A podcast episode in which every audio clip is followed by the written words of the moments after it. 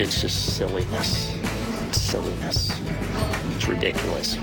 And I think everyone, I hope on both sides, realizes that. Oh, God. The Jays lost a game yesterday, 6-3. Let's not talk about the game. Let's talk about all the nonsense that went on instead. You okay, Park? You're just kind of sliding out of the picture there. Sorry, I lost my papers.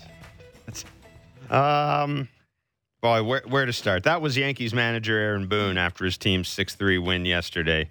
There's a ton to unpack from this game. Yeah, obviously the there's still fallout from the Aaron Judge fallout side eye. Yeah, well, I mean that whole thing is what started all this. The Aaron Judge side-eye look before hitting a home run off Jay Jackson in the first game of the series.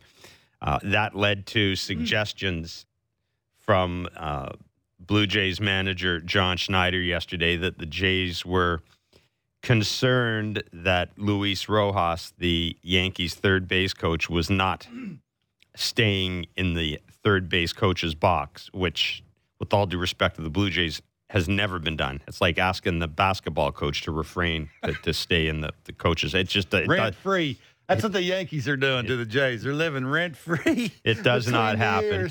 But anyhow, that led to Major League Baseball doing an investigation. Apparently, that led to, as far as we can tell, the Major League Baseball saying, "Hey, guys, nothing here, but come on." Anyhow, that's what we thought.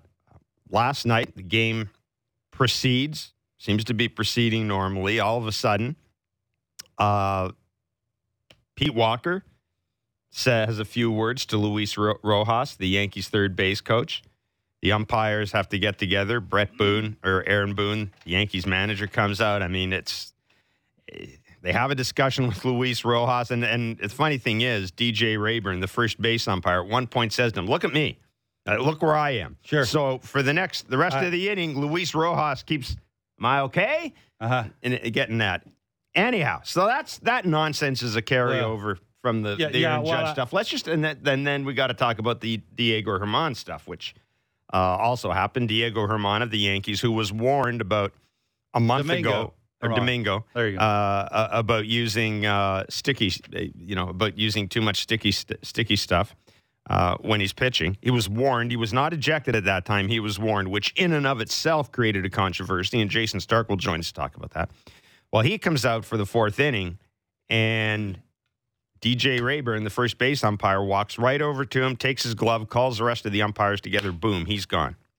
Mm-hmm. So all this is going on. At some point, John Schneider calls, apparently the TV cameras have him calling somebody fat boy. I mean, it's all over the New York Post. It's got to be right, whether it's fat boy. Some people are saying he was talking to Harrison Bader and calling him frat boy, which makes a certain amount of sense. But anyhow, so this is everything going on around the Yankees' 6-3 win yesterday, their second win in as many games against the Blue Jays. Now, Kevin, where Luis Rojas stands isn't the issue. It's part of the issue, but it's not the reason that the Yankees have gotten under the Blue Jays' grill. You would sure think, because of John's conversation with Major League Baseball, that would have had something to do with it, and that's probably, why that's the rumbling about where he was standing. They think he's got their signs. Would tell you probably that's not exactly what's going on, and maybe the Blue Jays have a little something or know a little bit more than what we know about what's going on over there at third base. So, I get back to that rent-free thing. It's obvious that the Yankees are really, really good at this. Like, they are really good at whatever they're doing between their third base and their first base coach. They're really good at. And again, we have to stress this. There is nothing illegal about it. Providing they're not using electronic devices to transmit stuff. There's nothing. Absolutely. If you can do it and get away with it and it's working. I mean, if Luis Rojas wants to do handstands naked to tell the hitters what's coming, that's not against the baseball rule. There's no baseball rule that prevents that. There are unwritten rules. As I said, this isn't a major baseball crime. These are misdemeanors. And normally the fine for misdemeanor is somebody wears something. and I'm not talking about clothes. Somebody usually ends up wearing a pitch. So this is doing a little bit of investigative work. The Jays are very much, Kevin, acting like an organization that thinks the Yankees have got their signs. No question. And that essentially Luis Rojas has the signs, and he's relaying them to left-handed hitters, or they're being relayed to the first base coach. It may seem, too, it's not just the catcher. It's the pitchers. Yeah. And I do say pitchers. Correct. That they may have something on that they need to try and correct. Again, it gets back to that. How much can you correct? And if you have done everything you think you can do, when's enough's enough? Mm-hmm. Like, do you think it's time to draw a line in the sand and say, all right, we know you're doing it. We see you doing it. We have enough video to prove that you're doing it. We've tried to correct it. We can't figure out how to correct it. Now it's last resort kind of thing, and you start – I would never condone this because I think it's silly. But it is. And again, you can also raise your hand and say stop throwing sliders that are right down the middle to one of the best, if not the best, right-handed hitter in baseball. Like I raised my hand after the game last night when we were doing the show and asked you, why is Erik Swanson throwing two sliders when that's his third best pitch?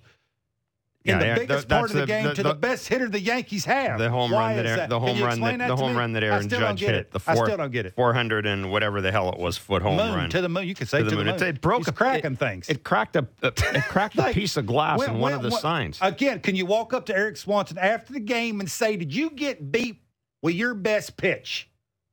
He could absolutely say with 100% certainty, absolutely not. I did not do that. That's the thing, right, is... You want one of your best guys coming in. That's why you bring him in, because you know who's lurking, who's coming up. And make you scratch your head. Yeah, but with all due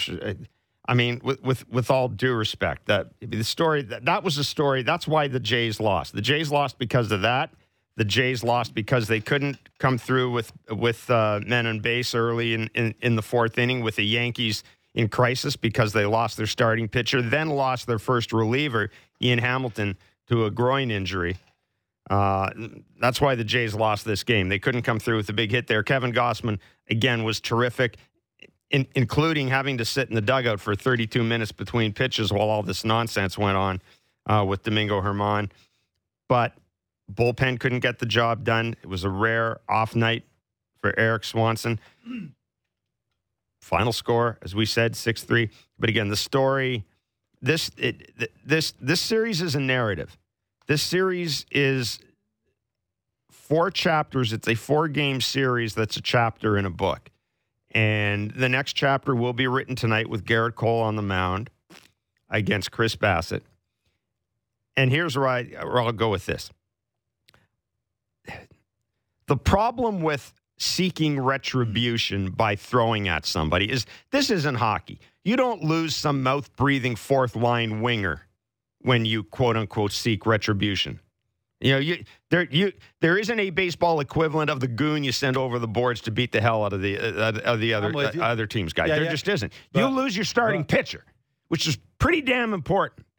So I'm not a big fan of starting to plunk guys, especially if I'm the Blue Jays, and you know, I were waiting the results of an MRI in Vladimir Guerrero's knee. He did not finish the game last night. It's not just simply a matter of, okay, you got the Domingo German thing for the second time. Domingo German is cheating. By baseball's rules, he's cheating. Yep. He's cheating. Mm-hmm. You've got the Aaron Judge thing. That's not cheating. That's not cheating, but it's something you want to take care of if you're the other team. The Luis Rojas thing, I don't think that's cheating, but it's something you want to take care of if you're the other team. So, Kevin, I'm going to ask you this. Absent throwing at Aaron Judge's noggin or throwing at Aaron Judge, it does seem as if it's time for the Blue Jays to... turn the page? No, it seems like it's time for them to say enough is enough. With what? How? That's why I'm asking you. That's why I'm asking you. If you think you just let it slide? Absolutely not. Okay, well, then what do you do? If they think they've done enough and it's obvious that they can pick up the third base coach and the first base coach doing these kind of things, I think there would be a time where you, at the very least, move a guy's feet. Like, just say that this is – and it's not going to be the guy hitting in the nine hole. It would be one of their better players, right? It would – I think that's basically – I think if this is that big of a deal to you, and, again, I say that with a smile on my face that they're living rent-free. But it sure sounds like that this is a big bother, right? And it sounds like that they're having some – the Blue Jays organization are having a tough time figuring out why it's every pitcher. It's not just the catcher, I think. It's every pitcher for whatever reason. The Yankees are really good at it. Give the Yankees credit, right? If they're not breaking any rules, it sounds like by the – you know, as long as it's not the pushing some button and it's relaying it, which it doesn't sound like that's the case. It's between the lines, and people are figuring out what the guy's doing, whether his glove's higher. It could be numerous, 1,000 different things. And relaying the message, and hitters are taking advantage of that if that's the case. Yeah, look, I don't even know if that hitting somebody would do anything or correct it. But if it makes you feel better, go for it. It's apparent. Well, apparently it's gotten the Jays' attention. It has, and absolutely. If the thing that is bothering you, the thing you complained about to the MLB office, whatever the reasons for it, you may not have said to the MLB office, we're upset about where their third base coach is because we think he's got our signs. Or their first base coach. Or the first base coach because we think they have our signs. Then the commissioner's office is going to say, okay, we'll change your signs. I mean, that's not it. That's what they are concerned about. What they complained about was the positioning. Okay, we know that. Aaron Boone admitted that he had a discussion with Major League Baseball about the positioning. Uh-huh. Last night, his third base coach went against everything they talked about. I mean, at the very least, you can say that Luis Rojas was flaunting the issue last night. So the question is, if you're the Blue Jays, you've complained about this, whatever the reason, you know the Yankees know about it, and they went out and did it right away. Yeah. In your own ballpark. Absolutely. And let's be honest, they're kind of kicking your ass right now. No question. I mean, that's a fact. They're pushing you around. You got it. I mean, their relievers are coming in. They're doing it right in front of everybody, too. Sure they are. Oh, yeah. Sure they are. Mm-hmm. I guarantee you the Yankees feel a lot better about themselves today than the Blue Jays do. I mean, they're winning games where Ryan Weber is pitching. No, that shouldn't happen. Anthony Rizzo didn't even play last night. So, yeah, there's the Yankees have pushed the Jays around this series. The only way to put it. They pushed them around. And I don't know. Maybe it's not worth it if you're the Blue Jays. That's probably nothing that a 5-run inning couldn't cure. Well, that would help a lot. But score 10 or 12 in a game would be nice, too, I think. If you're the hitting coach for the Jays and you're the manager of the Jays and even the pitching coach of the Jays who's trying to keep an eye on the third base coach and keep an eye on his pitcher. It's not the easiest thing to do. It'd be nice. Right? It'd be nice to see your franchise player hit a home run in his own ballpark. Mm-hmm. Vladdy hasn't done that this year. And it would be nice to see your, whatever it is, $170 million center fielder come up with another double sometime. Just, I'm not even asking for a home run. I'm just asking for a double. I'm a man of simple pleasures, as you know. Give me a double. So, yeah, you're being pushed around. The Yankees are essentially laughing at you. They're literally flipping the bird to you. Yeah, we know the commissioner's office said our dude's got to stay. Whatever. Oh, and by the way, the pitcher on the mound, he's cheating. This is an organization. Don't forget the commissioner's office sent this organization a letter basically saying, yeah, we know you guys are doing something. Just don't do it again. Yep. As part of the investigation into the Houston Nationals things. This has been going on. The Yankees have been at least living on the gray areas of the game's rules, both written and unwritten, for about 7 years. And you know, good on them. I mean, I haven't won a World Series in that time, I don't think. Nope. Good on them. As long as they're – if the other teams are going to let you get away with it, go ahead and do it. But having the other team signs, I mean, that is problematic. Then you start looking at who used to be on our staff that there's a lot someplace of else going into this now. Yeah. I mean, you are. Absolutely. You know. It's just not where the catcher's setting up and how he's if he's going to a knee or I'm going to say that there was numerous things. There was concern last year that perhaps the Jays signs were shared? Yeah, the sign thing, I'm not sure that's a thing anymore, you know, because you're pushing the button, right? Or the issue. Now it's about how you stand and how you don't stand and when you set up and how soon you set up and where you set up. Like, basically, a lot goes into this. All the tells. Yeah.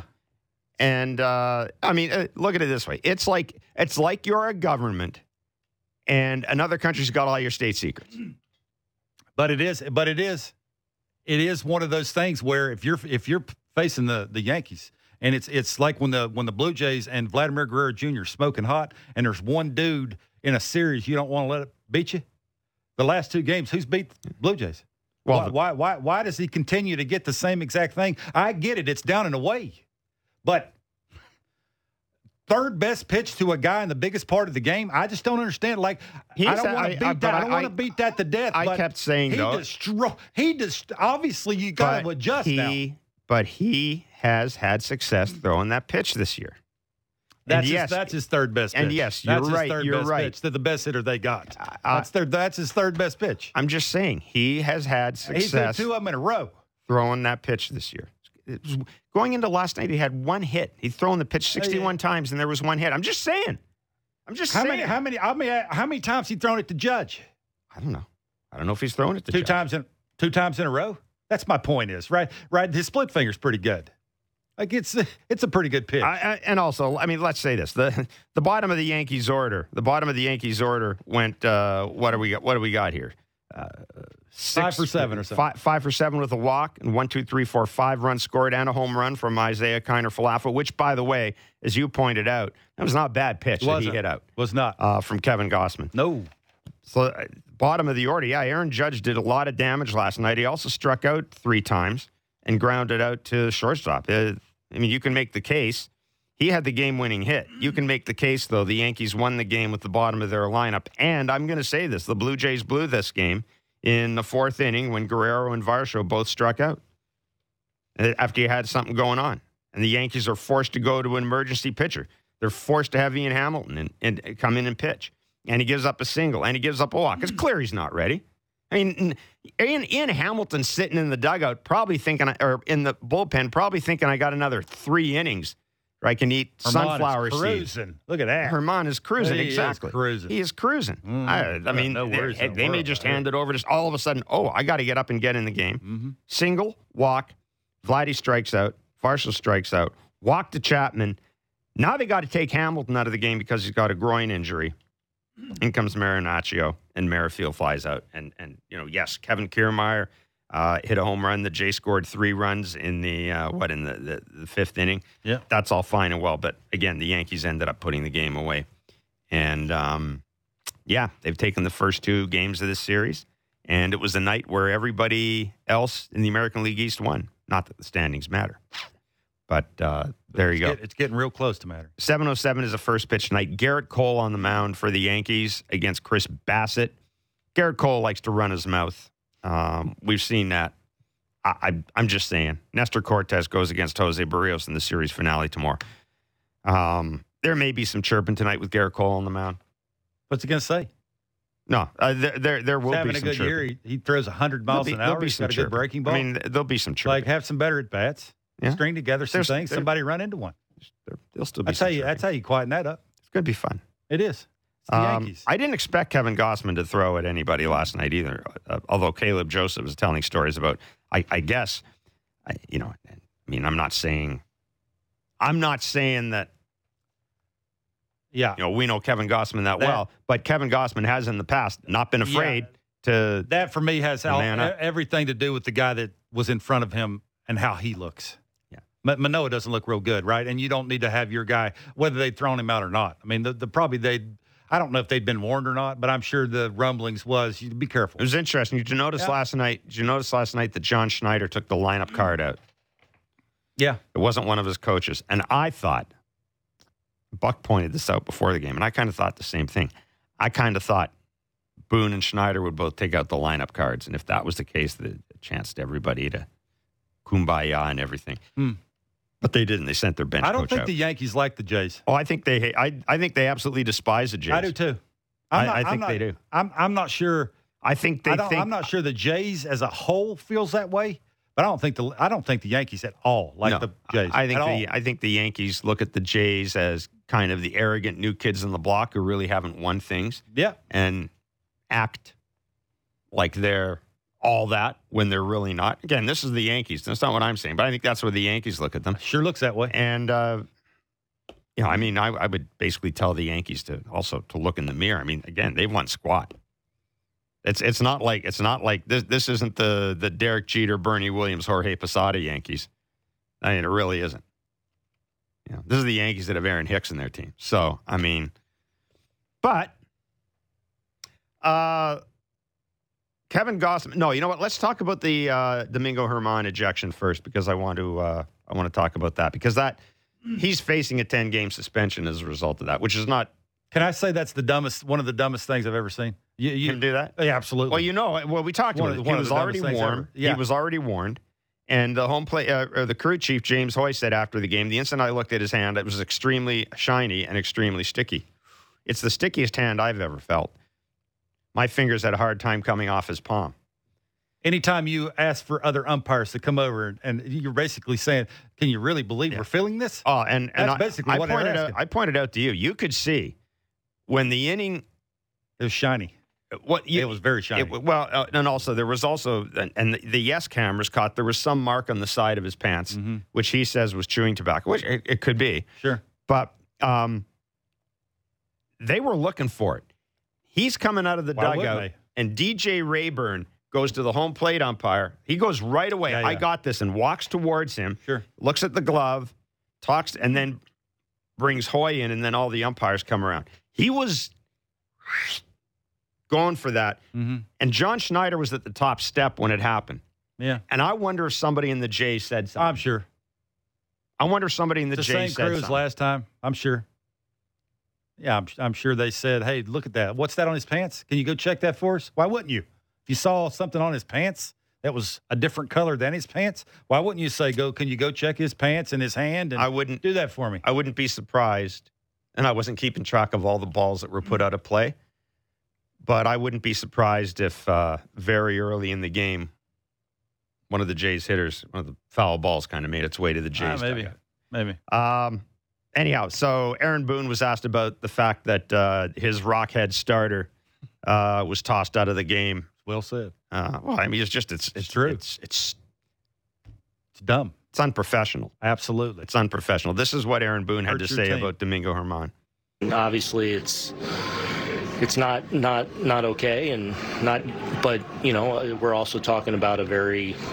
What is the line? So it's difficult, but obviously it raised to a level that, and of course, he's been in the crosshairs a little bit, but it raised to a level that they didn't feel was good, and ultimately, that's Domingo's responsibility to make sure we're in a better position there. He and I had a good conversation. I'll just leave it at that. Good conversation, meaning I said a lot. He shut up and listened. Yeah. The Yankees have a lot of injury issues. Mm-hmm. They are getting Luis Severino back this week, but the last thing you really need, they don't have Carlos Rodon. Frankie Montas isn't going to be available. The last thing you need if you're the Yankees is, especially when it looks like your lineup's getting it together a bit. You're getting some guys back. The last thing you need is to have. Roll here. Yeah, the last thing you need is to have one of your starters be dumb, miss two starts because he was an idiot. Absolutely, and we can't put it any other way. Boone's good at saying that without saying it. Yeah, he is. Well, yeah.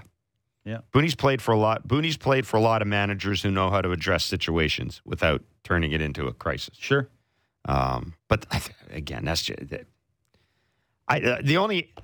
To me, the worst thing you can call a professional athlete, you can call him an idiot, a dummy, a rockhead, stupid, whatever. The worst thing you can call a professional athlete is unprofessional. And I think Domingo German, I think that's just unprofessional. It is. Unprofessional. It's stupid, but it's also unprofessional. Yeah. It's just. Anyhow, it's also selfish. It's also selfish. So we haven't really spent a great deal of time talking about Kevin. God bless Kevin Gausman. Kevin Gausman was terrific last night. He was a cucumber, buddy. Man, he's good. He does this again with two pitches, Jeff. It's crazy. He's like Marco Estrada with much better stuff. And in terms of being unflappable, in terms of just kind of being built for the moment, again, 32 minutes between pitches while all this nonsense is going on.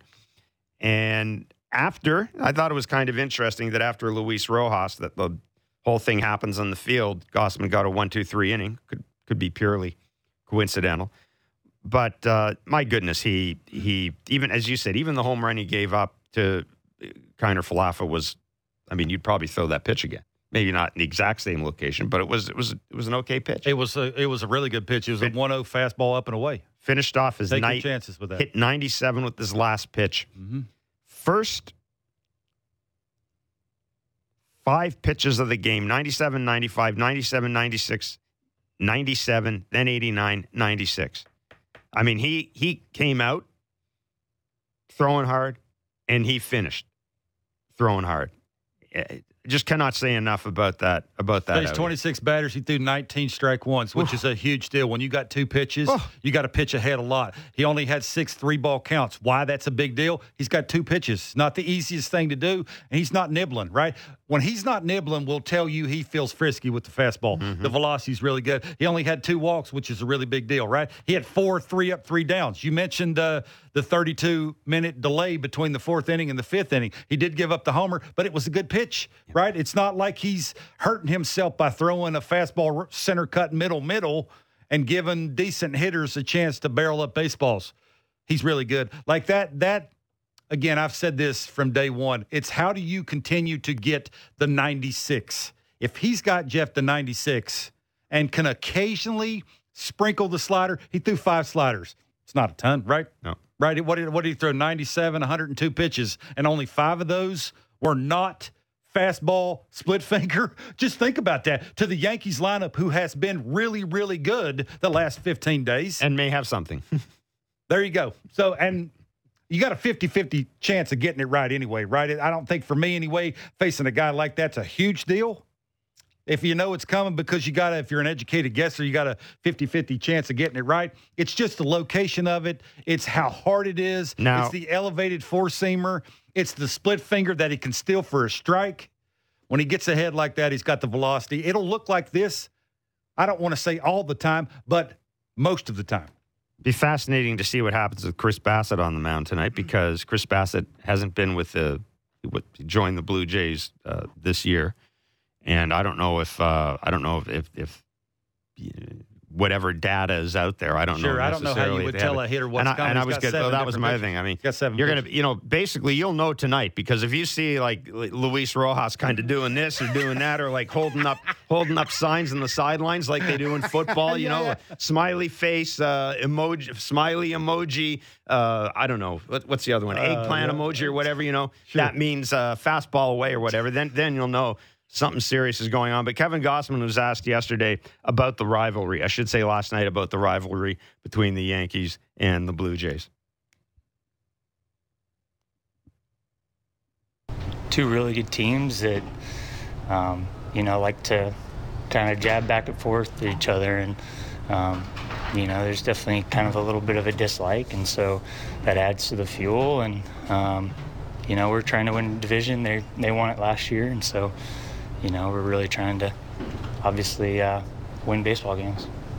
Yeah, we're in the AL East. I think anytime you face any team in the AL East, it's going to be a battle. And, when you face New York, it's always going to be, a challenge. And, it's fun, though. There you go. Well, it's fun when you're winning, when you beat them. He can say it's fun because he threw 7 innings and he was dominant. But, yeah, it almost makes you want to have the extra 6 games against him this year. If you're a fan of the American League East, they just don't. Having that extra element of The coaches don't like each other. The players don't like each other. There's not a ton of buddy-buddy. Like, you ain't seeing a ton of hugging and how's your day going. Right. You're just not seeing that. No, you don't see a lot of that. Field, you don't see that. No. Like, it's serious. Put your head down. Run around the bases. Trying to have good at-bats. Pitch well. Move some dudes' feet. It's not like, hey, my bad. Ain't none of that now. It's almost like you want the extra six games. That is a... That's a real good point. I mean, even when the Red Sox come in, Devers is, Devers is buddies with a lot of guys on the team. But really, you haven't seen a lot of that in this series. No. You haven't seen a lot of that. Aaron Judge is not that type of dude anyhow. Aaron Judge is, even before he was captain of the Yankees, Aaron Judge kind of sticks with the Yankees players, right? I mean, he's not, they're not a big team on getting together with the opposing team and being social. They never have been. That's not the way the Yankees do business. Mm-hmm. But it is noticeable when you see them compared to other teams. There's a line there between these two teams that I don't think exists against any other team. It might have existed when the Baltimore Orioles had Buck Showalter and all those guys, but I don't think it even exists there anymore. We got a lot to talk about. We've got Jayson Stark joining us. I mean, nobody's written more about sticky stuff in baseball than Jayson Stark. He is the sticky meister. Good one. Doesn't sound right. That's a good one. The Sultan of Stick. I'll call him the Sultan of Stick. Nice. The guru of goo. Anyhow, Jayson Stark will join us at 11 o'clock. And when we come back, John Paul Morosi of the MLB Network joins us as well. It's Blair and Barker. Nothing sticky about us today. On Sportsnet 590, The Fan, and Sportsnet 3 Sticky. Breaking down the top stories in hockey and Elliot Friedman every day. The Jeff Merrick Show. Subscribe and download the show on Apple, Spotify, or wherever you get your podcasts.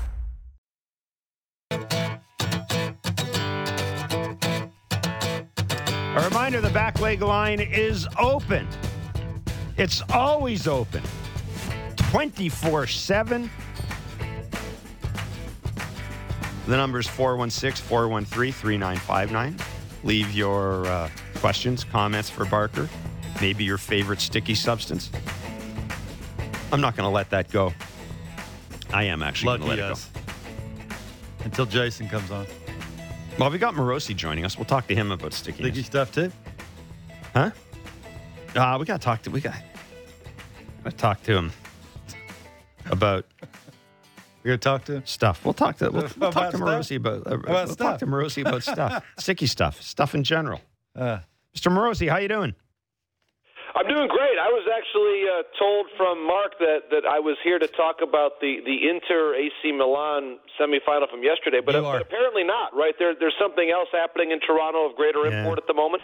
No, I only worry about major soccer leagues like the Premier League, and I mean, it's nice that every now and then they let some of the smaller clubs have some success in international competition. Oh, okay. I'll make this point, then we'll get back to baseball. Okay. 3 of the 4 managers in the semifinal are Italian. I am not surprised by this. And Carlo Ancelotti. Not only is he Italian, but he lives in Vancouver. He's married to a Canadian. And they either own a restaurant. I think they own a restaurant in Vancouver. And he has told people that before he packs it in, he would not mind being the coach of the Canadian men's team. Wow. There you go. Fingers crossed. There you go. Did you know that, Morosi? I did not know that. I will mark that down for my next visit to Yale Town, and I will stop at... Signore Ancelotti's spot. Of course, the only manager in the world to have won a championship in all 5 major leagues. But with that, let's get on to the sticky stuff. Let's broaden it a bit to the cheating Yankees. They are cheating dogs, are they not? Oh, that's crazy. Well, okay, here's what I'll say. I have much greater concern or issue with Domingo German than I do with whatever transpired on Monday regarding Aaron Judge. Yeah. I think those are, and I certainly would defer to Kevin's on-field expertise, but I have a much greater level of issue with the sticky stuff being used to begin with, when obviously there's been a reckoning around the sport about what is acceptable and what is not, and obviously the lack of forethought on the part of Herman to put his team in that situation when they needed length out of him in that game. That was just a poor decision. And on the flip side, with respect to the Jays, John Schneider said on the record yesterday before the game, and I'm paraphrasing here, we've got to be better about how we communicate our signals. And if that happens out in the open, and if you're not doing a good enough job of cloaking your signals for the other team to see, that's on you, and you've got to be better with that. So that, to me, is totally above board. If you are doing a poor job of sort of encoding your signals and also not appropriately policing on some level or drawing the attention to where base coaches are standing, then again, that's an issue that the Jays had to handle. They did a better job of that, obviously, yesterday. And I'll make this point as I throw it back to you guys on this. The Yankees, clearly, their base coaches were not within the box. Certainly on Monday. They were not within the box. Pete Walker drew that to the attention of the umpires yesterday. I work a lot of games from the camera wells in a lot of different ballparks. And I would tell you this, there are a lot of base coaches who are not standing in the box all the time. That is, they are exactly in front of me in every ballpark where I work. And that is, it is the exception and not the rule that the base coach is always in the box all the time. It's just that doesn't happen very often, and so I think it is, while the Yankees were obviously not complying with the base coach box rules, they are far from the only team that does that. Yeah, listen, I think frankly the base coach box rule thing that was a way of sort of alerting everybody to the fact that they think the Yankees have got a ton of info on them. They think they've got signs. They think they've got tells from some of their pitchers. They got a lot. And it was, I think, more in a lot of ways, I think that was John Schneider, as you said, just basically saying, look, we're the ones that have to control that. Major League Baseball is not going to call up Aaron Boone and say, tell your dudes to stop stealing signs, whatever it is they're doing. It's not going to happen. So I think more than anything else, what John Schneider was doing was alerting the Yankees to the fact that the Jays are now alert to it, and we'll see where it goes from there. John, I wanted to ask you this: the Jays are a luxury tax team, or close to a luxury. I think they're at the luxury tax level. Yet when you look at this team, standings are, again, they're not worth at this time of year. I don't necessarily think they're worth anything, although, given the fact that you've got fewer teams with fewer games within the division, they might be. I'm beginning to think they might be worth more than I thought. They've been really healthy for the most part. They haven't had the injuries the Rays have had, certainly haven't had the injuries the Yankees have. Yet I look at this team, and we will await, again, to see the results of Vladdy Jr.'s MRI. He did hurt his knee while fielding a Gleyber Torres bunt attempt last night. It was obvious as soon as he went for the ball, I thought it was either a foot or something like that, the way he grabbed his leg. But having said all that, Alek Manoah can't get anybody out. His slider is completely ineffective. The lineup isn't hitting home runs. And I guess what I'm getting at here is, for a team that's spending this much money, I understand everybody's got issues. This team seems to have some pretty serious issues, and I haven't even touched on some of the issues in the bullpen yet. And the reason I'm giving that long preface is we've got some teams that are flat out of it right now. They're completely out of the race. There's been a lot of early separation. Do you think we might see some significant trades made a little earlier this year? And should the Jays be, I don't pretend to know how they do this, John, but should they be considering making a fairly significant add here? Well, it's a great point, Jeff, about where the standings are, and to make the broad point to begin this, the Jays have the fourth best record right now in the American League. They'd be in the playoffs if the playoffs began today, and yet, to your point, it is an unfulfilling start. I would not describe it as a disastrous start or even that much of a disappointing start. No, it's a good word, unfulfilling. Yes, unfulfilling, because They are not as great of a team as they should be. They're a good team, but they have the capacity to be great, and they are unfulfilling in that regard is how I would look at it. You look at their division, too, and they are effectively tied with the Yankees, despite the Yankees having, to your point, an extraordinary amount of injuries. They've missed Judge. They've had half their pitching staff out, it seems. They've gotten zero, literally zero, from Carlos Rodon, who they signed to a large contract. And so when you add up all of these elements, you would think the Jays should be 4 or 5 games ahead of the Yankees, and they're not. Do I think they'll make a major move at the deadline? They certainly could, and I would submit that the Jays, even more so than the Yankees, to be honest, are set up in a way that this is their window.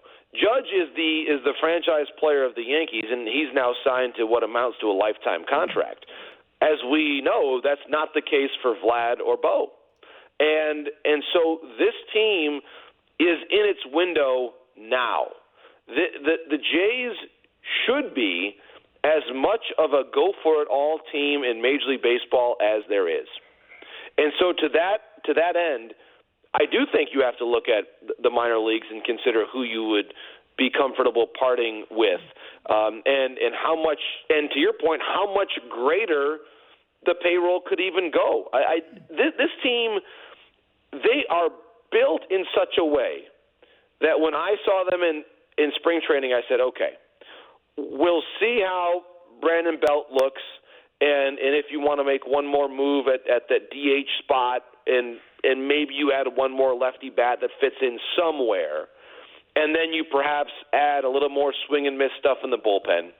But this is not a team that, from where I'm looking at it, that they can really count on or move past someone like Manoah underperforming. Mm-hmm. If your superstar pitcher doesn't perform, and Berríos as well, this team is built.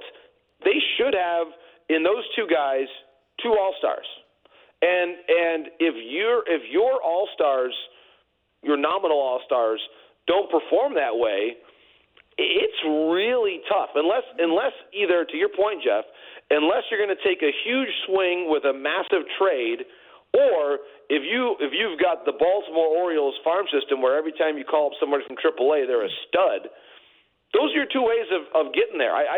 I'm just not sure that I see this team going as far as they should go in the postseason without Manoah and Berríos performing in the way that they should. And the final point I'll make as I send it back to you guys on this, this attention to detail stuff, and Kevin, you know this. If you're giving signs away, and it's a big series in May, and I realize big series in May might be a bit of an oxymoron, but this is a big series. And if you're, to use John Schneider's term, if you're not tight in terms of your signs and details against the Yankees at your own ballpark in May, yes, how are you going to get through October? And this to me is far more than the results. It's the issue of not being buttoned down every single thing, attention to detail, because guess what? If you're going to face the Yankees, or as we saw it even last year, the Seattle Mariners, let alone the Houston Astros, let alone the Atlanta Braves at some point in time down the line, there are advanced scouts out there looking at everything. There are rooms of video and analysts scrutinizing every single thing that you do that are part of an advance meeting. And if you can't figure out how to not get picked apart by sign stealing in May, I got worries about what you're going to be like in the month of October. JP, speaking of worries, should fans be worried about George Springer? You know George got 6 extra base hits? 6 on the season. Now, if Vladdy has a step back here and misses some games, Alejandro Kirk hasn't shown up for the season yet, they're going to need George Springer. Do you think fans should be worried about him? I think that it's a fair question. I think concern is a good word to use about what you're going to be able to expect him to do physically over the balance of the year. When they signed George, it was obviously to be a leader, to be a catalyst, to be able to hit, whether it's first or third. He was signed to be a premier player, and I would put him in the same category as Alek and Jose, to where you need your marquee players to be marquee players. And when you consider the way that Chapman played in April, and just what an amazing superstar month he had, and I think Bo has had certainly a strong start to the season as well. But if this news comes out that Vlad's going to miss some time, or if he's going to be compromised a little bit, even if he is still on the field, that he's maybe not himself, that he's playing somewhat less than 100%. This lineup is constructed in a manner that you would expect George to be able to carry the offense for 2 to 3 weeks. That's the player that he was in Houston. That's the player they thought that they were going to get and bring into Toronto, and we know everything he means to them on and off the field. But this is the kind of time and the kind of assignment that has his name written all over it. Matt Chapman's not going to be able to bat .400 all season long. Nope. You're going to need to pass the baton at different times to where, okay, it's your turn to carry the load. And it's not something where, as you know, Kevin and Jeff, it's not something where that's ever said in a clubhouse, but you kind of feel it. This is the time for player X to step forward and carry things for a while. And I really think that George, it's tough, I'm sure, to be that superstar leader if your numbers don't say superstar all the time. And I think this is a moment for him, both on and off the field, to take charge and to really assert that he is still an all-star and that this team has enough talent to keep pace with the likes of Tampa Bay and Baltimore. I mean, this division, guys, is so darn interesting because it's upside down of what it normally is in terms of the Red Sox and Yankees being 5th and 4th, respectively. But this division is so much fun to watch. And I'll say this too: while, you know, again, it's an unfulfilling start, as we said, for the Jays, it's important to realize that the good part of all this is that by the time we get through September or even August, there's going to be no mystery as to who's for real and who's not, because right. This division is so good that if you are a mediocre team in the AL Central wins the AL Central. A mediocre team in the AL East is 5th. And I think that there's going to be no secrets about how good everybody is by the time we get to the end of the big 162. John, really good of you to join us today. Thanks so much. Great insight as always, my friend. Thanks, buddy. Really appreciate it. It's going to be a lot of fun, and I need to get back to Toronto here at some point in time real soon. So I look forward to catching up. I was going to invite you back, see if I can get tickets to the Stanley Cup Finals for you, but sorry. Really? These markets are, as they would say, a little bit new to the party. I think we've got a combined 2 Stanley Cups from the Final Four. Yeah. It'll be a warm weather Stanley Cup. We're all looking forward to it. John, the best, buddy. Thanks for doing this, man. All the best, guys. Thank you. Be well. Thanks. John Paul Morosi of the MLB Network. I was only kidding. I was only kidding about the Italian teams in the Champions League. I was. Oh yeah. I thought you were going to say the hockey. No. I'm not kidding about that. I was going to get him. I was going to try to arrange tickets to see if the lease went on. I mean, I already told Morosi I was saving him a spot on the parade in Yonge Street. He could bring his lawn chair. We could maybe bring one of those blow-up pools and have our feet in the plastic pool and have cocktails while they watch the Leafs parade the cup down Yonge Street or wherever the hell they're going to parade it. But so much best laid plans, et cetera. You're on your own? It's the last day. I promise. Is it really? It's the last day. It's the last day I'll make a reference to it. 416-413-3959 is the back leg line. We will get to the back leg line in the next hour. My guess is probably around 11:30. And we're going to talk sticky stuff with the man, the guru of goo, the sultan of stick, the guru of goo, the ace of adhesive. Wow. Yeah, I'll just stop right there. Jayson Stark joins us next. It's Blair and Barker on Sportsnet 590 The Fan and Sportsnet 3 Sticky.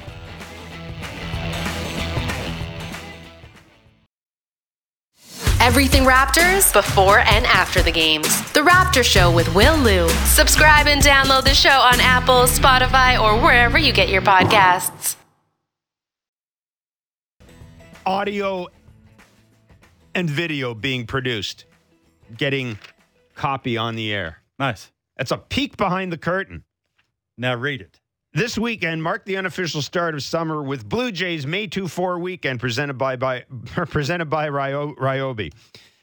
Stop it, Parker. To celebrate, we will be giving away tickets to the game this Friday against the Showalter-less Baltimore Orioles in today's and tomorrow's episodes. To enter, listen for our code word in each episode. Then text the code word to 590-590. Could not be easier. Today's code word is Chapman. Text Chapman to 590-590 right now to enter for your chance to win. This won't be a weekend you want to miss. Also, that's what it says. Also, the first 15,000. I would say this is a weekend you won't want to miss. That's the way I would say it. But anyway, also the first 15,000 entrants on Friday will be getting a Blue Jays mesh hat. And the first 15,000 entrants on Saturday will be getting a Blue Jays pickleball paddle. And as I said, an invitation for a doubles pickleball match against Kevin Barker and myself at a time to be determined. Not a chance. You don't speak for me when it comes to those kind of things. I'm intrigued by pickleball. I did some reading on it yesterday, by the way, so I finally have a better grasp of the rules. What is the rules? It was what you guys said. Hit the ball back to whoever hit it to you. How hard is it? Don't overthink it. That's the top five worst reads you've ever done. It's just that it is. Like, you can say it. This won't be a weekend you want to miss. This will be a weekend you don't want to miss. I mean, it just should. It is. And you do have to spell Chapman right. Yeah, you have to spell Chapman right. You do have to spell it right. If you don't know how to spell it, don't play. Like, was Kiermaier... Who asked us about Kiermaier yesterday? The guest. Brian Hoke from the Yankees. I thought Kiermaier was pretty easy to spell. Anyhow, there you go. Oh, I came up with so many nicknames for Jayson Stark in this show, didn't I? I called him the Guru of Goo, the Sultan of Stick, the Raja of Rosin. I don't even know if that. I don't know if that works. I came up. What was the other? Oh, the Ace of Adhesive. There you go. That's my favorite. I'm not going to get any further because then I get into some dicey territory. Jayson Stark of The Athletic joins us. There is no human being on the planet who's written more about sticky stuff than Jayson Stark. And of course we had.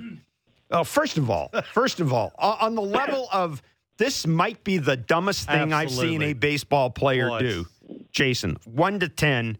A dude who was warned 2 weeks ago, a month ago, and who was name-dropped essentially by Max Scherzer, saying, how come you let that guy get away with it and you won't let me get away with it? Tries it again. And stickier. With the same crew. And gets caught. Seems like a good idea. On a scale of 1 to 10, that's like 16. I mean, all kidding aside, if I'm Aaron Boone, I'm ballistic. You think Aaron Boone had no idea this was going on? I would find it hard to believe that managers know nothing about what pitchers are doing to enhance their grip of the baseball. I'd be really shocked about that. So there's a lot of whatever it is in the dugout, and the manager never noticed it? Yeah, but we're in game 42 or whatever it is. Wouldn't you think, Jayson, if you're the manager and you were paying attention, I mean, I don't know, wouldn't you go take, maybe not tonight with this guy at the first base umpire? 9 down. This guy in the mound. So just don't look as much. Already, I mean, we need to glue our third base coach into one spot. We need sticky stuff to glue our third base coach. Probably not a good night to do this, is what I'm saying. Do this against Cincinnati in another 2 weeks if you want. Yeah, these 2 nights, these 2 games have been the most interesting games of the season, right? There's so much going on beyond the actual baseball. And all right, let me. Since I'm, what am I again? The Sultan of what now? Sultan of Sticky. The Ace of Adhesive is what I prefer. The Guru of Goo was good. Yeah, that the Guru of Goo was good. All right, since I'm the Guru of Goo, and I actually broke the original story that said they were going to enhance their crackdown of this stuff way back in February. All right, let me tell you, just on big picture background, what this is about. Okay. Because I know it seems like this war on sticky stuff or whatever it is, it might seem pretty random, but it's a big deal inside the sport. And you know what that is? Have you seen the strikeout rate? You know, I mentioned it in the big piece I wrote today. Right. It's back up these days. It's close to the highest ever. Yes. And ask yourself, why is that, Jeff? It's not even just because pitchers throw harder than ever. They're now designing pitches that move in ways pitches never moved before. Certainly that Kevin Baxter never saw in his life. Mm-hmm. And all right, what makes them do that? I know there's some deliveries, tweaks and all that, but what really makes them do that is grip and spin. And where does the grip and spin come from? There's a lot of evidence that would suggest it's from some sort of sticky substance that pitchers have been able to disguise better or rub off before they're inspected. So umpires have been empowered this year to do exactly what that crew did last night.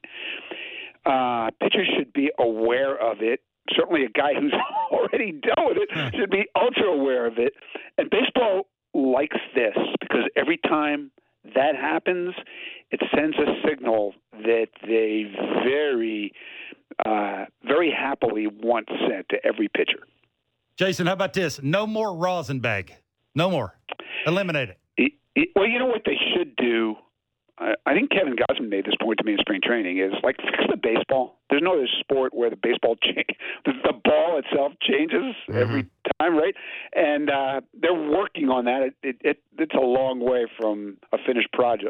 But if you want to have a rosin bag sitting there on the mound that baseball approves, there's only one design of rosin bag, and it's that there on the mound for you to use. I think that's cool. I don't understand these rosin bags in the dugout that are obviously mixed with something beyond rosin. How is that permitted? Well, and they have our understanding is there's people on location too that MLB officials on location, right? I don't know that they're monitoring that. They're monitoring use of the video room in games, stuff like that. So that's not okay. Well, that would explain why, because that was my thing with Scherzer, and Scherzer said the same thing, right? I mean, good grief, we've got MLB officials there, but this going beyond that, you know, like James Hoye made himself available after the game, and good for him. And, yeah, you know, absolutely. He said the instant I looked at his hand, it was extremely shiny and extremely sticky. And, of course, we saw there was something on the side of his palate. It's the stickiest hand I've ever felt. My fingers had a hard time coming off his palm. Now, I mean, you know, people are going to kind of chuckle at all that. You know, there's a grown man talking about I can't get my fingers off the dude's palm. But that does raise the question, kind of, is any, you know, what defines your finger's having a hard time coming off his palm? Is it okay for it to take 0.0003 seconds? Like, that's what I don't understand. I don't know how you enforce that. I don't know if you can. Well, I mean, you sound like Scott Boras, who he went on that kind of rant after Scherzer. And yet, all right, since the original sticky stuff ban went into effect, which was, June of 21, that's a lot of games. You know, we're at probably like 9,000 games since then. Mm-hmm. And think of all the fingers that these umpires have inspected since then. And, again, Jeff, they've been empowered to do this more aggressively now than in the past. Now, I've talked to a lot of pitchers about this, and hitters too. And what was going on last year was starting pitchers in particular knew which innings they would be inspected. They were being inspected after every even-numbered inning. And so we have data that shows there were spikes in spin rate, the odd-number innings. So what was going on there? Plus, pitchers were only inspected coming off the field. Now, you see relief pitchers getting inspected before they get to the mound. You see starting pitchers being inspected as they're coming off and then as they're going back on. So the pattern has varied, the time and timing has varied, and what they're looking for is exactly what that crew was looking for last night. They know what rosin feels like. They know it when they feel it. That wasn't it. And especially when you have a guy who has been warned by this crew, that seems like it should be enough. It's all fueled by science, but the ejection is fueled by just what it feels like. Jason, give me your definition of cheating when it comes to sign stealing. Okay, what the Astros did was cheating. You know, using technology to steal signs during a game and then banging on trash can lids or screaming certain stuff or whistling from the dugout, all that is illegal if it stems from technology being used in real time. So I know this leads us to Aaron Judge, Pete Gate, the Yankees. And I think if you read the wording of what Major League Baseball said about Aaron Judge, it tells you how they're walking this fine line now. Let me start by asking you this. Have you guys read Evan Drellick's great book on the Astros, Winning Fixes Everything? I have gone through it, yes. I have read parts of it. It's amazing. And it spells out pretty clearly that whatever the Astros were doing back then, the Yankees were doing some version of it even before they were, right? Yep. And Carlos Beltran came from the Yankees to the Astros. Right. What they were doing, the Yankees back then may or may not have been illegal. It certainly was on the cusp of what was legal and illegal. Baseball couldn't prove it was illegal. But, you know, going back to the question that you asked me at the beginning here, Kevin, because of the Astros and what happened there, don't you think people have lost their perspective on what is illegal and what is a form of gamesmanship that teams have been doing for like 100 years? You'd think so. Yeah. Yeah, I think you're right. And nobody can do what the Astros did now. I strongly advise people to read Ken Rosenthal's story in The Athletic today. I mean, he has the new rules, and makes it clear you can't do anything from the dugout. You can't yell, you can't signal, you can't whistle, you can't bang on trash can lids. That's out. But a coach can signal. And what makes it interesting is, all right, how different is pitch tipping now than when you played, Kevin? It's different because you have video and algorithms that every team uses, and they now have surefire methods that catch every tip by every pitcher. And you see it all the time when a guy has, quote, a bad night. I'll give you an example. Kevin Gausman, dominant in almost every start, right? Except for the two starts where he gave up 8 runs. So do we think, wow, he just didn't have it those games? Or is it possible he was facing the Astros in one game and Alex Cora's team in the other game, and maybe they picked up something? You think that's a possibility? Yeah, that's a great point. I do have a question. You talked about the line. Does the line have anything to do with where a coach stands on the field? That became a thing last night. It did, yeah. The coaches are supposed to be in the coach's box.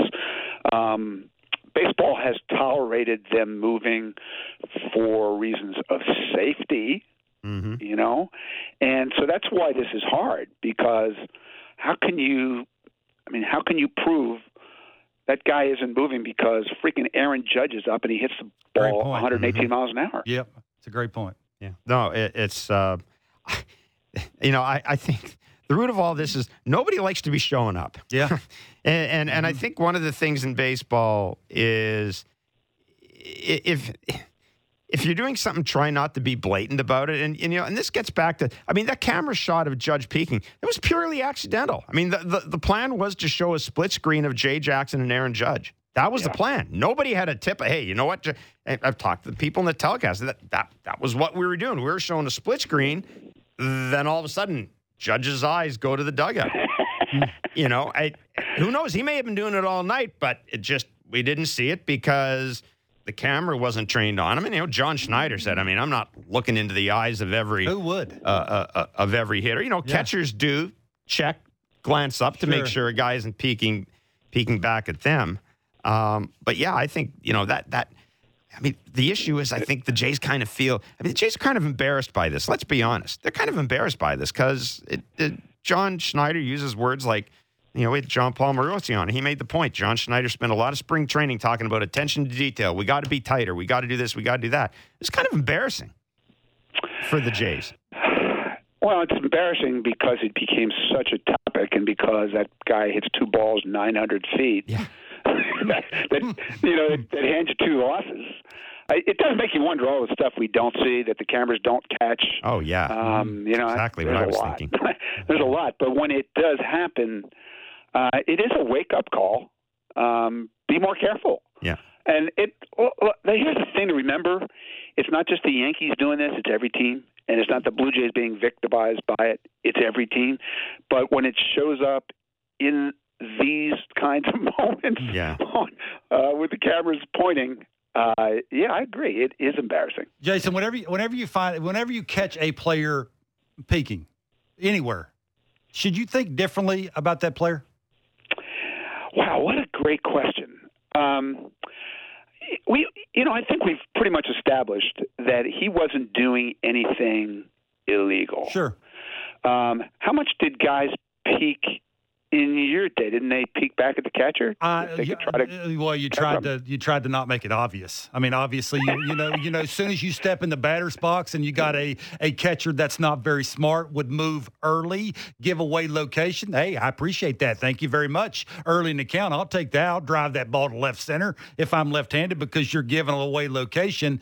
But times have changed, right? It was, if you do it, you get caught. Expect to get thrown at the throat. Like you're going to get a ball in the throat no matter what. I just wonder if we should think differently if you get caught doing it. That's the thing. Yeah, I mean, people obviously do think differently. Just spend 5 minutes on social media. Type in Aaron Judge. See what you come up with. It's human nature. Even if it wasn't illegal, we're in the post-Astros world now. Like I read Evan's book, and it's so well done and so carefully worded. He lost a lot of sleep trying to figure out how to word a lot of this stuff. But I'll admit, even me, I think differently about a lot of players whose names just got dropped, even in passing in that book. Mm-hmm.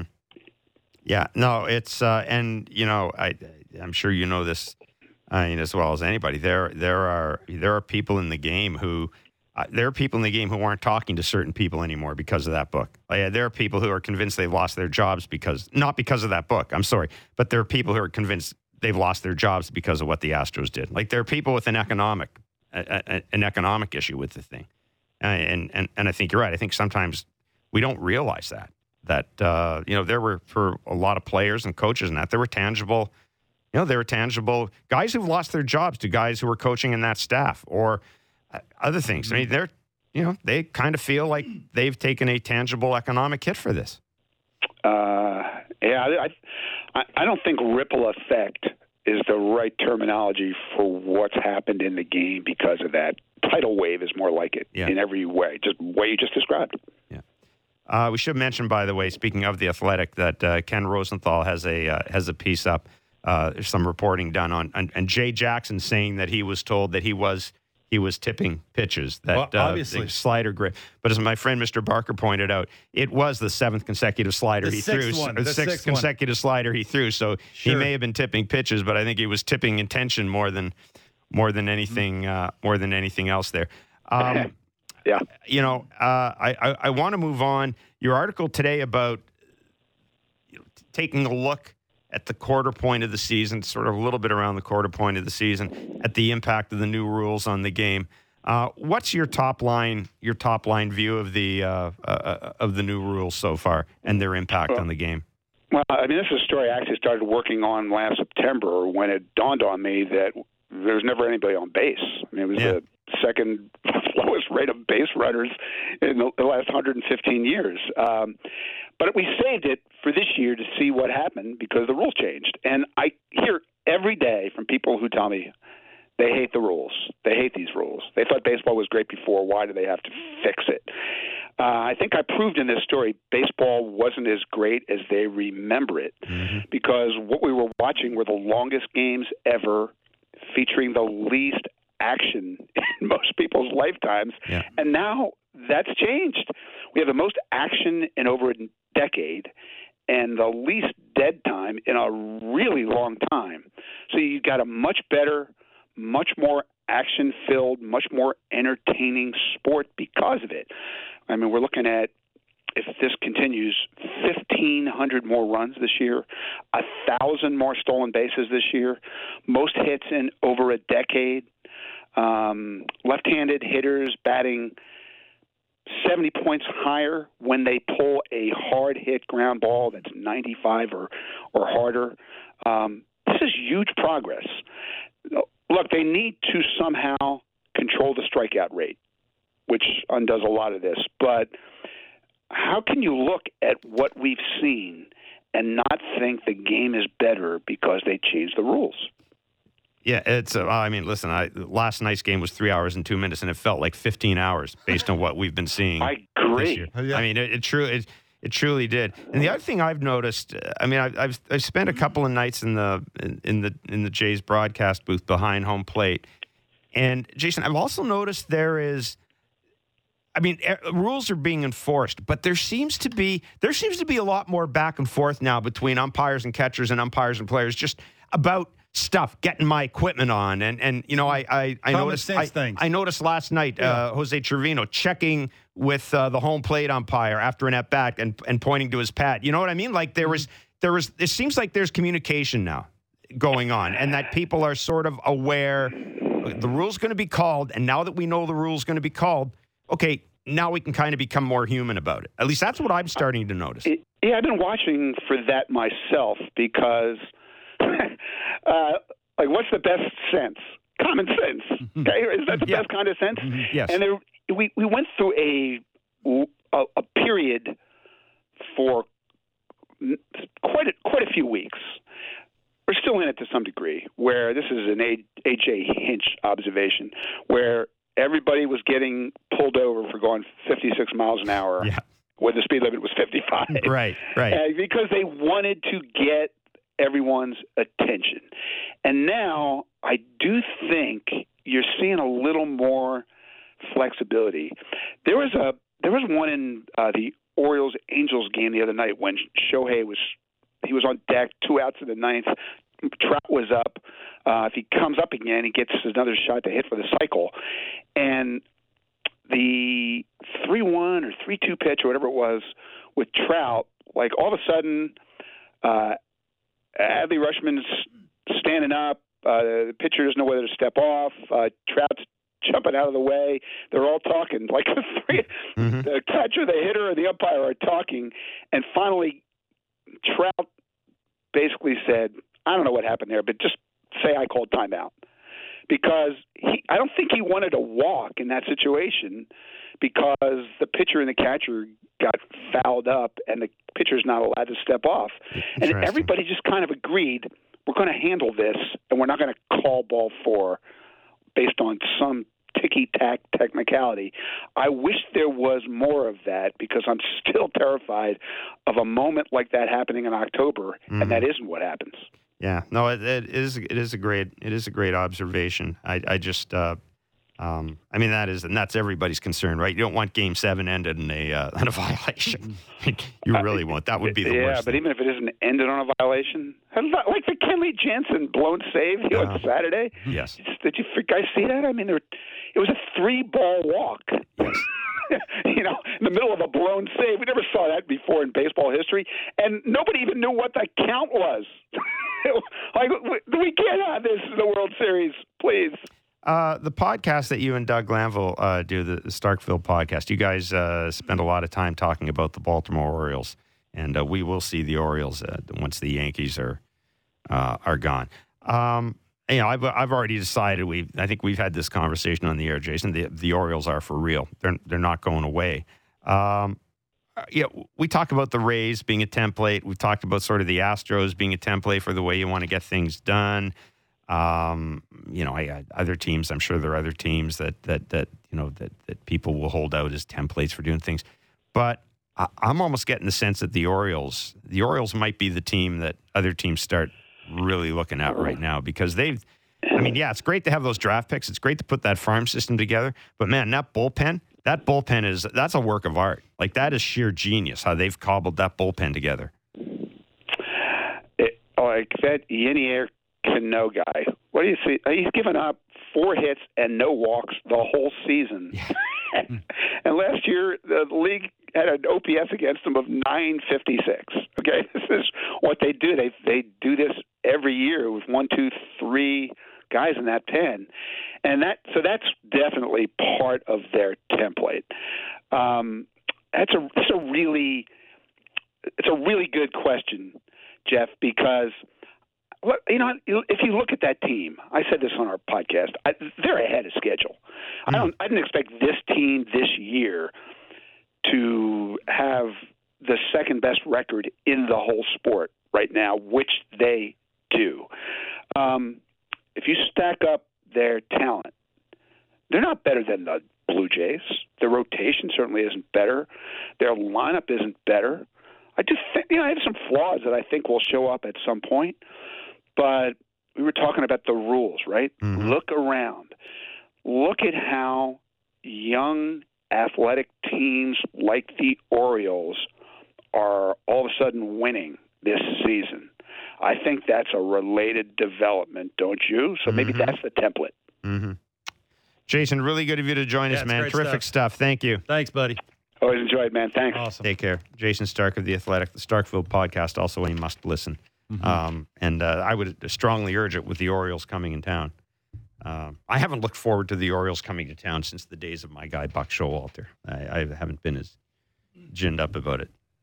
Nice to see Buck. It's more competition at the trade deadline, too, for the Jays. Nice to see Buck enjoying life as a Mets manager, too. Yeah. That was a terrific insight from Jason on the, your question. Jason was talking, I was making some notes. Your question about, do you think differently about a player or a person because of that? And I said, you asked me about that last night. I went, no, come on. Okay. Aaron Judge. Before you start going on, if it was me and not Aaron Judge, who walks on water, if it was me, would you think differently of me? Would you like me anymore? If you did like me, like me today? Let me ask you this. That's the thing you got to ask yourself. I know there are people out there who probably, I don't want this to sound like an old school thing, but I seriously mean this. If it was you and it was Gerrit Cole on the mound. Oh, I'd wear it. No, but let me finish. I wouldn't think anything less of you. If it was you and let me say, if it was you and, I don't know, Ryan Weber on the mound, I wouldn't think anything less of it. If it's Aaron Judge against Jay Jackson, much as the same thing with A-Rod running by Howie Clark and yelling, hey, or I got it, and I just have this thing. If you are up here, which is where Aaron Judge is, and you got 33-year-old Jay Jackson, and again, it's not Aaron Judge's fault that Jay Jackson, it's nobody's fault that Jay Jackson's had the career. He's had a career. He's had a career. There are a crap ton of people who haven't had that career, and he's in the big leagues. My point is, it's still Jay Jackson. I don't like the fact that, I guess it's more I don't like the fact that it happened. I don't know Jay Jackson, but I don't like the fact that it happened to Jay Jackson. I don't like the fact that the only time Jay Jackson is going to be interviewed this year is because of this. Yeah, that stinks. I'm sorry. That's well said. I do, and I can't blame anybody. Why would you waste your bullet on that guy? Sort of thing. But I can't blame anybody. I mean, I can't blame Jay Jackson. I don't even know if I can blame Aaron Judge or the person he was looking at or the third base coach. But, man, I just think it sucks. Like, this is basically the only time this year Jay Jackson's going to have attention on him. And, I mean, I don't know. It's complicated because I know I shouldn't feel that way. I've said hi to Jay Jackson. I've never interviewed Jay Jackson. I just that kind of sticks for him. That kind of sticks in my craw a bit. It does. You know, I don't know if I think less of Aaron Judge. I don't think that, well, the home run record's tainted. I don't think that.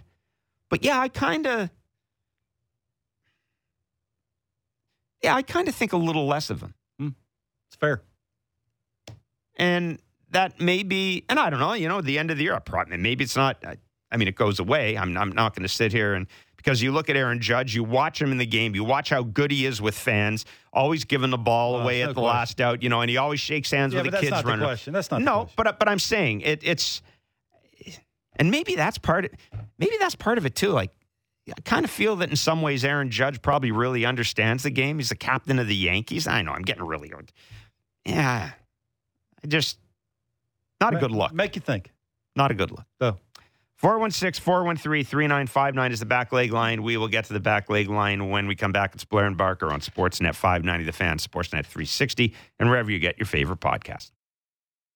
Big guests and bigger opinions on everything happening in Leafs land. Real Kipper and Bourne. Be sure to subscribe and download the show on Apple, Spotify, or wherever you get your podcasts.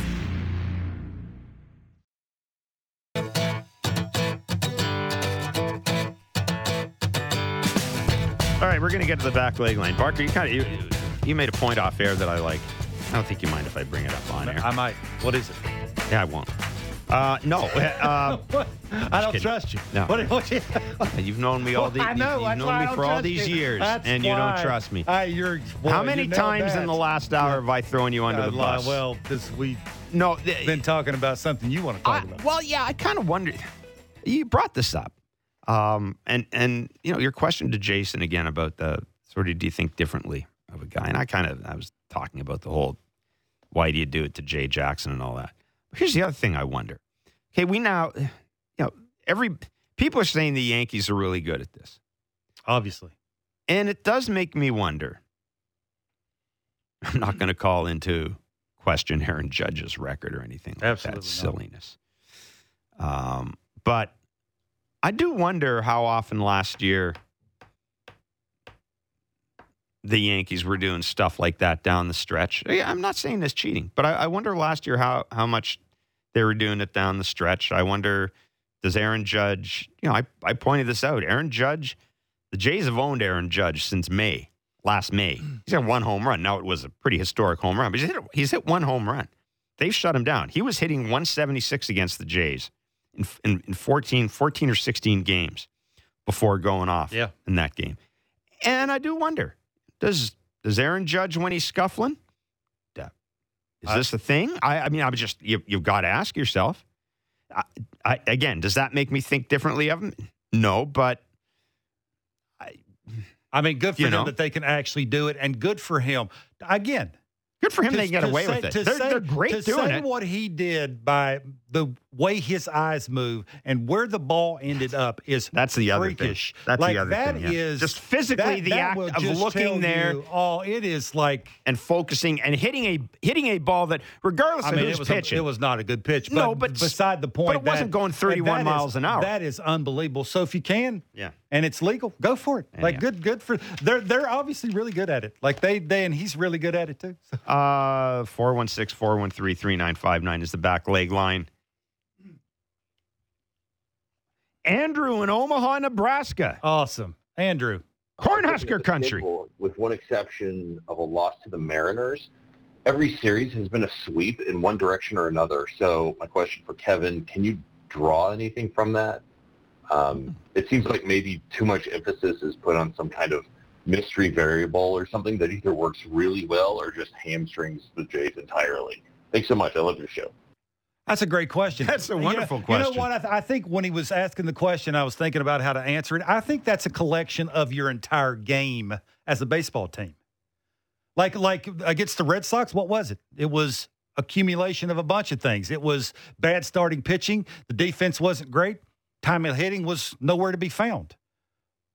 Other times they've gotten beat, it was one part of their game didn't show up. Like the last two games, it's getting the big hit. It's the big-time player on your team not doing something. The pitching's been, other than Manoah, it's been good enough to give you a chance most of the time to win baseball games.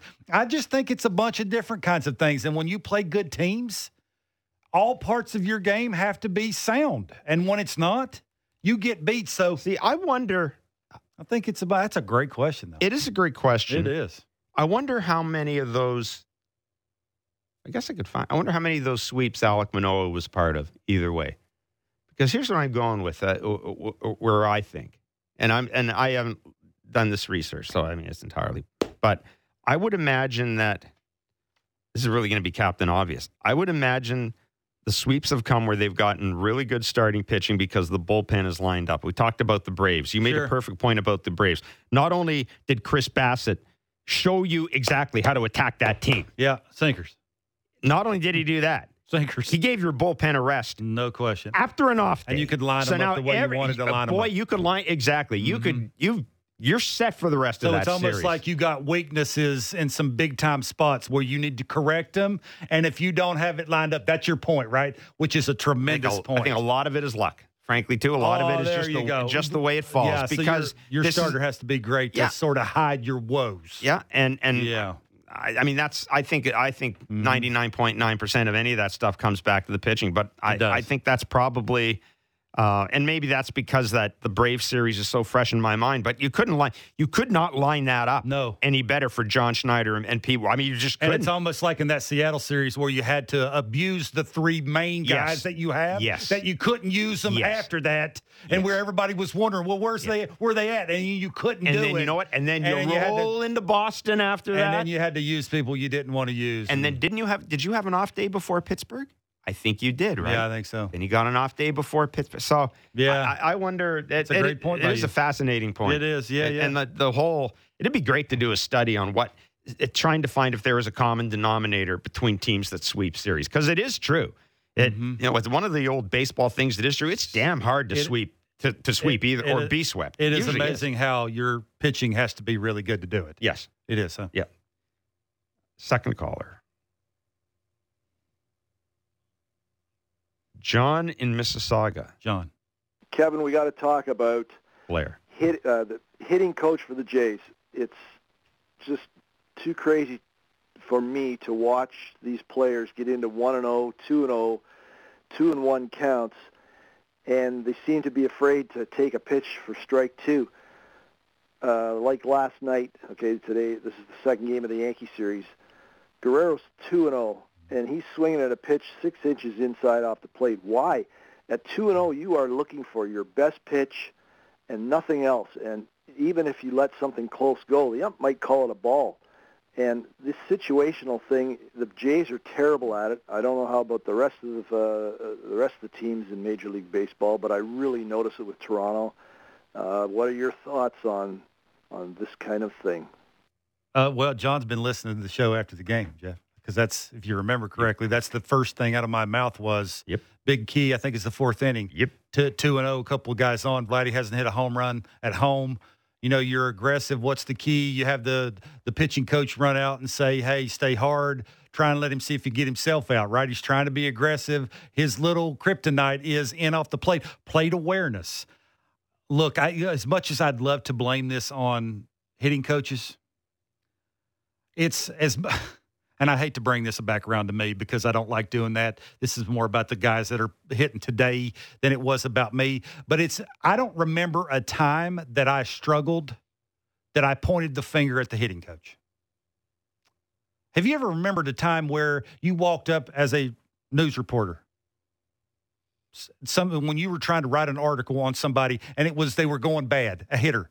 And the first thing out of their mouth was they pointed the finger at the hitting coach. You ever remember a time that they did that? Maybe at the end of the season, you know, a collection of a bunch of people just didn't like the message, right, the way it was being presented. But in the heat of the moment, I don't remember anybody. I just don't ever remember. And I was in the minor leagues a lot. And you sort of are married to whoever you got. It wasn't you had 8 hitting coaches like you got now. It's fine. I'll tell you. I mean, I just don't remember that, Jeff. No, I'll tell you the funniest story I remember, a player blaming a coach, was an Expos game late in the season. Jeff Fassero, and of course at National League, so pitchers hit. And Jeff Fassero was on second base, And Jerry Manuel was the Expos third base coach. He's a really good third base coach. Mm-hmm. And he sent Jeff Fassero home from second base with two out. And that was a good send. And Jeff Fassero, he should have scored. Mm-hmm. But he didn't. He was out. And he had to come out and pitch. Next inning, he just explodes. Like, he's gone. He can't get anybody out. And after the game, he looked us in the eye and said, things would have been different if I hadn't been sent home from second base. Wow. The only time, and he's probably right. He was gassed when he went out. He was probably right. But it's the only time I've ever, and I can remember doing the interview, and Michael Farber was the columnist at the Gazette. I just kind of looked at each other. Yeah. And I was like, did the pitcher just blame the third base coach because they lost a game? Sure. And I'm also going to say this about Vladdy should know himself by now. Like, I understand so. Vladdy, so. Everybody's developing. I understand. Everybody, I mean, if you're not learning, you're going backwards and all that and et cetera, et cetera. Vladdy should be at the point where he can figure this stuff out. Well, it does seem like he's going through something because we did see him on the field early with Kirky, taking some soft toss. So you can tell. I hope he was talking and I wasn't listening. I think he was doing. I think it looked to me like he was doing a little both, which is what you do in one of those. I know. You have conversation back and forth, and it's always good to see it with a player, right? You want to. What's the player seeing? And you know, Kirky and Vladdy seem to know each other. I just think counts. At this level, this time of the year, are the most important thing. I think I can remember a couple of days ago you were asking me after the game about a hit I think that Vladdy got, and I told you that I'd looked up the difference between Vladdy's average in a 1-2 count or a 2-1 count. Mm-hmm. So the difference between his 1-1 pitch, or it might have been 1-0, 1-1, whatever it was a count where the difference was like 500 points higher if he gets to a 2-1 count than a 1-2 count. And to John's point was, if you don't swing at the 2-0 pitch and it's 3-0 instead of 2-1, right? There's a giant difference, right? Now all of a sudden that pitcher is married to, he's got to think like smaller. It's got to be in the strike zone for me to carry on to the next count, which gives you an educated guess that it's going to be in the middle of the plate where my mechanics can be a little split second quicker. I can be in an athletic position a little bit longer to where I can use my hands and get the barrel to a baseball better, which allows my talent to take over, and maybe the ball goes out of the ballpark. So it's a great question, John. It's just very hard for me to come on here with what I've been through, who I've talked to, the hitting coaches that I've had. Blame it on a coach. Yeah. You're the one standing in the box. And it does also bear mentioning that just because somebody was a great player, it doesn't make them a bad hitting or a good hitting coach. Yeah. Just because somebody was an awful player doesn't make them a bad hitting coach. For me. Rod Carew. I had him in Milwaukee, and you know, I don't think I can be okay to say that he's the worst hitting coach I ever had. Now, if you talk to talk to a lot of other people, sure, they'd say, him. "Wow, he's great." Who's the best? Who was the best? Jeff Jenkins, and he wasn't a hitting coach. He wasn't a hitting coach. He was a teammate. He was similar to me. Mm-hmm. I was wanting to do a leg kick at the time. I was just trying to do things that he was doing, and he was. I sat on a plane with it. Jeremy Burnett, you could throw in there too, sort of similar, wanting to get to the big finish, right? Those two guys were sort of who you threw things off of that were living it. Mm-hmm. It's what, sort of the hitting coach is there to walk you off a plank, like George Springer. Occasionally, you just need 1,000 swings in a cage, and you need somebody to soft toss it. It's what a hitting coach is there for. So maybe that's the wrong way to speak of a hitting coach. But with me and what I went through and what I experience, I think it's more about you, the counts that you put yourself into that will allow your mechanics to end up where you want them to end up. If Vladdy didn't chase the, which John said, the 2-0 sinker that was 97, 6 inches in off the plate, now you're in a serious hitter's count where you could force him on the plate to do damage. That's his job, right? I'm up there to do damage. I'm not up there to hit a 17-hopper through the middle of the field for an RBI single. I don't want that. So, hope that answered the question, John. But it was a great question. Great question. It was. Great answer. Dennis in Burlington. Dennis.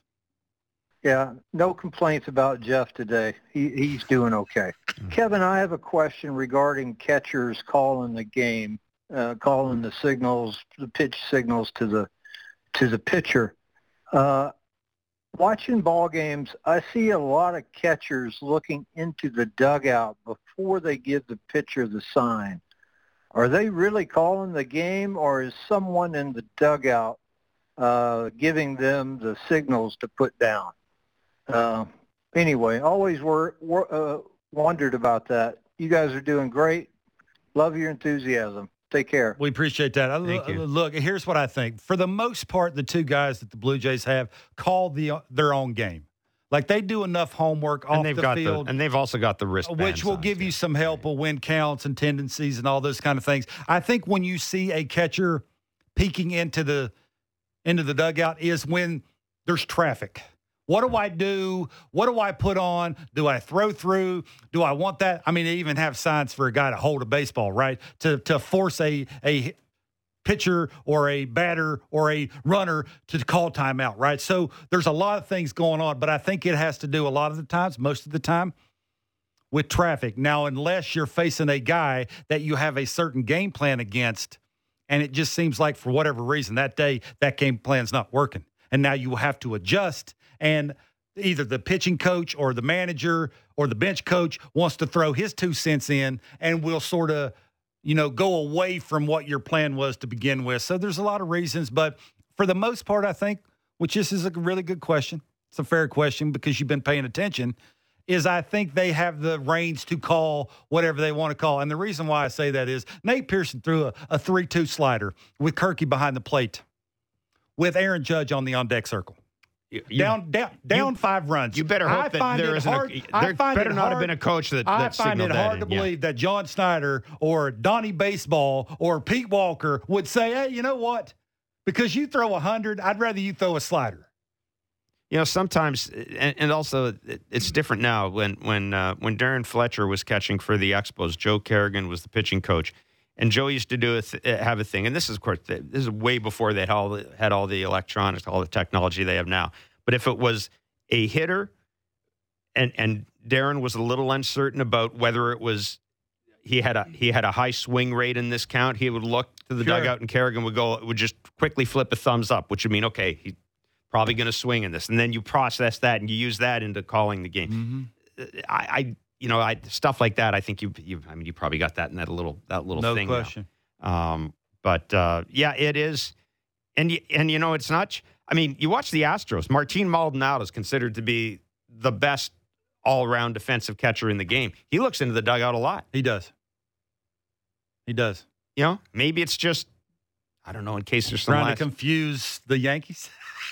Well, that may have something to do with it too. Now that we know what we know.